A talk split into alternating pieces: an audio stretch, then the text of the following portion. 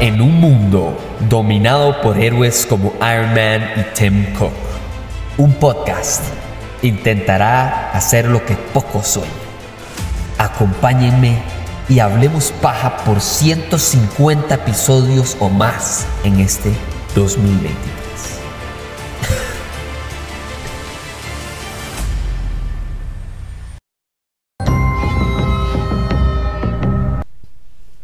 Creo que si algo queda evidenciado después de esta tercera temporada de Mandalorian es que deberíamos de apreciar el impresionante logro que es o que fue la trilogía o las tres temporadas de serie que hizo Daredevil en Netflix. De verdad que no es fácil hacer una temporada excelente, otra temporada mejor que esa primera temporada y cerrar la tercera temporada siendo la mejor de las tres. Eso es lo que me queda muy, muy, muy claro. ¿Por qué? Y lo digo muy, muy evidenciado por la reacción de la gente a esta tercera temporada de Mandalorian. Yo creo que lo que la gente esperaba en esta temporada de Mandalorian era alguna sorpresa que conectara con las demás temporadas, series, películas, todos los anuncios que ha hecho Star Wars. Y la razón es mejor que la razón por la que todo el mundo estaba especulando cuando salió la trilogía de secuelas que son pésimas, que aún así la gente está diciendo, ah, es que Rey Skywalker, o que Rey Obi-Wan, o que Rey aquí, o que Finn, o que todas estas ideas nada más salían del deseo de querer algo interesante. Mientras que en Mandalorian ya teníamos y tenemos algo interesante en las primeras dos temporadas. El libro de Boba Fett tal vez no fue la mejor serie, pero nos dio dos de los mejores episodios de Mandalorian que hay afuera. Entonces, como que la gente decía, ah, ok, lo que están haciendo es jugar con la audiencia, de llevarnos de aquí para allá y de allá para acá. Entonces van a llevarnos de aquí a Sokatano, después nos van a llevar a las películas. Entonces van, van a sacarnos, de alguna manera, nos van a sacar de esta como zona de confort en la que hemos entrado de Mandalorian. Claro, tiene sentido. Ok, vámonos y eso no pasó. Y entonces es un poco decepcionante, no porque haya fracasado Mandalorian. Esta tercera temporada, la acción no tiene punto de comparación. Los efectos especiales, excelentes. La música, genial. El uso de la fuerza con Grogu, perfecto. La comedia, muy bien. Eh, los cameos, eh, más o menos, pero sí hubo suficientes como para decir que de verdad estaban enfocados en, que hicieran cameos de, de impacto y demás. O sea, tenían las piezas y las partes y creo que eso es lo que faltó. Creo que esta tercera temporada la mejor manera de explicárselo a la gente de por qué hay desilusión es porque eh, es, esto es como comer un buen sándwich, ¿verdad? O emparedado, diría la traducción de, Disney Plus. Eh, si usted va a un restaurante en el que a usted le hacen un emparedado, le hacen un sándwich y se lo hacen con cariño, ¿verdad? Y le ponen y lo cocinan, lo calientan, le alistan, le ponen, lo hacen súper con demasiado cuidado y además de eso tiene acompañamientos y de papas y no sé qué y la salsa es hecha especialmente de la casa y no sé qué. Ok. Y después, esta tercera temporada es irse, no sé, a Subway o a Quiznos, el que usted prefiera. Cualquiera de estos restaurantes de sándwiches o emparedados que claramente lo tienen que sacar en un tiempo específico y por ende no pueden darse el lujo de tratarlo con el mismo cuidado con el que lo trataron a usted en los otros restaurantes. Esta tercera temporada también tiene papas, también tiene acompañamiento, también tiene bebida. Ah, también tiene pan, queso, jamón, los mismos ingredientes. Tal vez le falta la salsa a la casa, pero pero sigue siendo un sándwich. Entonces usted no puede decir que no le dieron lo que usted estaba pidiendo, ¿ok? Pero estamos mal acostumbrados a un nivel de calidad de pan de pan hecho ahí en el restaurante, de que usted, este, el jamón es Angus, bueno, no sé cómo se llama el, el jamón carísimo que haya, pero entonces todos los ingredientes tienen un nivel de cuidado un poco superior a los que usted está comiendo en esta tercera temporada.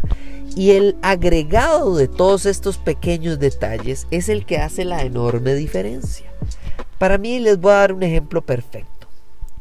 bo tiene un momento en el que tiene en que le habla a las a los otros Mandalorian y les dice, "Vamos a ir a retomar eh, Mandalore, este es nuestro momento, vamos a recuperar nuestro planeta, lo que sea, lo que sea.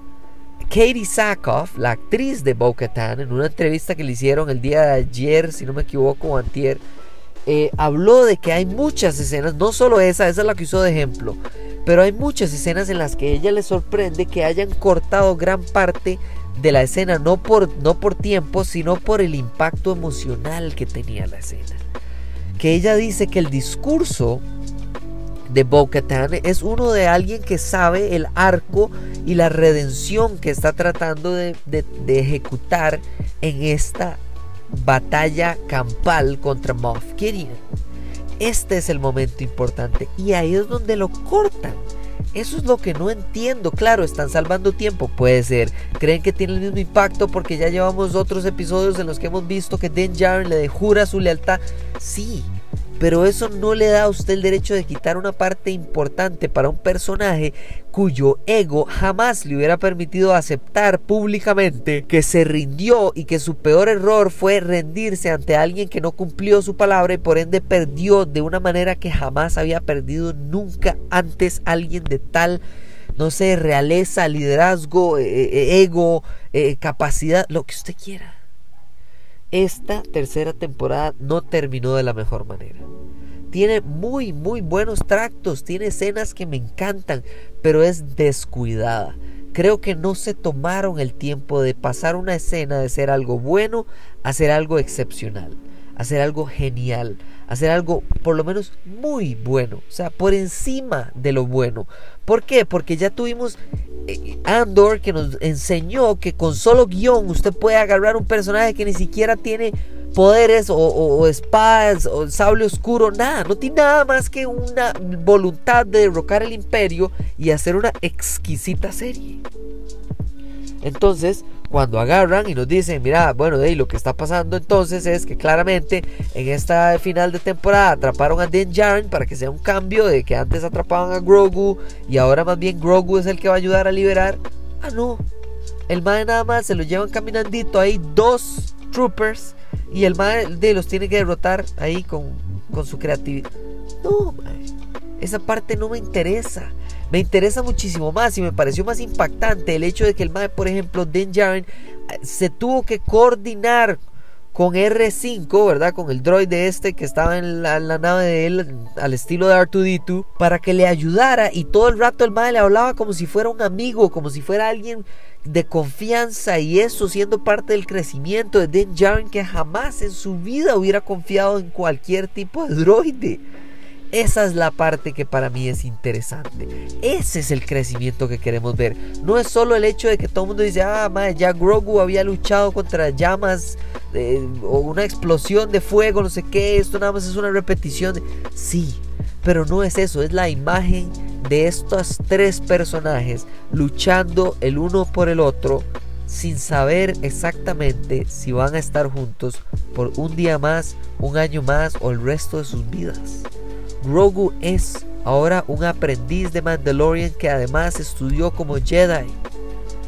Din Djarin fue expulsado del credo al que él tanto quiere seguir con su vida y aún así está con una líder con quien él no comparte todas las creencias.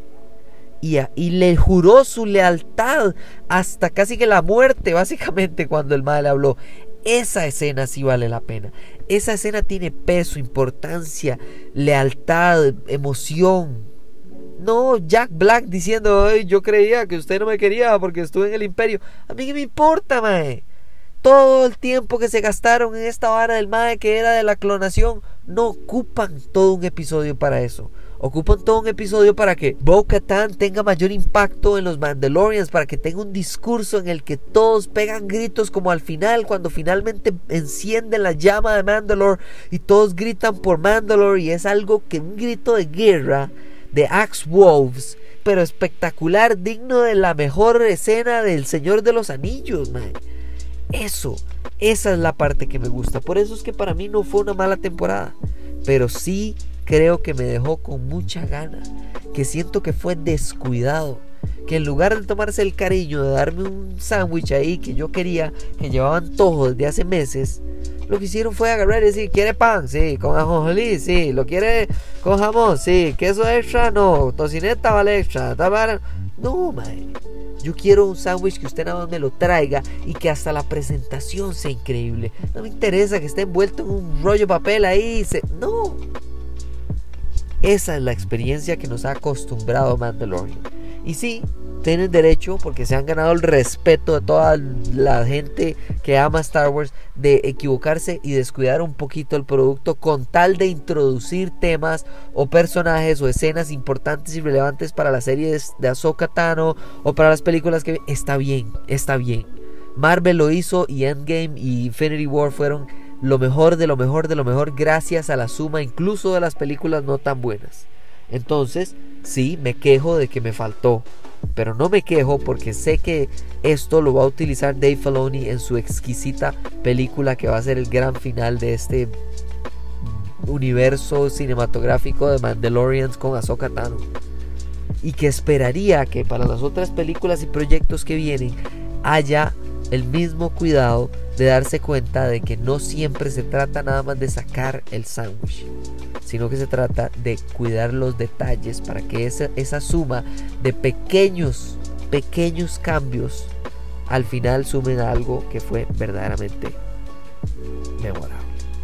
Muchísimas gracias por escuchar este episodio, eh, especialmente porque hace una semana que salió Mandalorian. Se los agradezco demasiado por estar escuchando. Nos fue demasiado bien con la entrevista de, Valentina de Tengo Sueños Eléctricos. Muchísimas gracias, no solo a los que participaron, sino a también a los, hasta los acompañantes que me dijeron que muchas gracias por, por llevarlos a ver la película.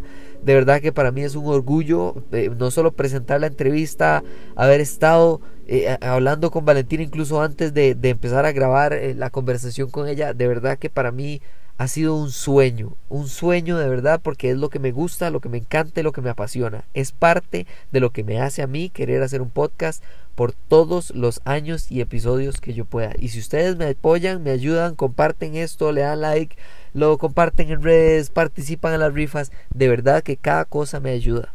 Muchísimas gracias y nos hablamos en la próxima. ちょっと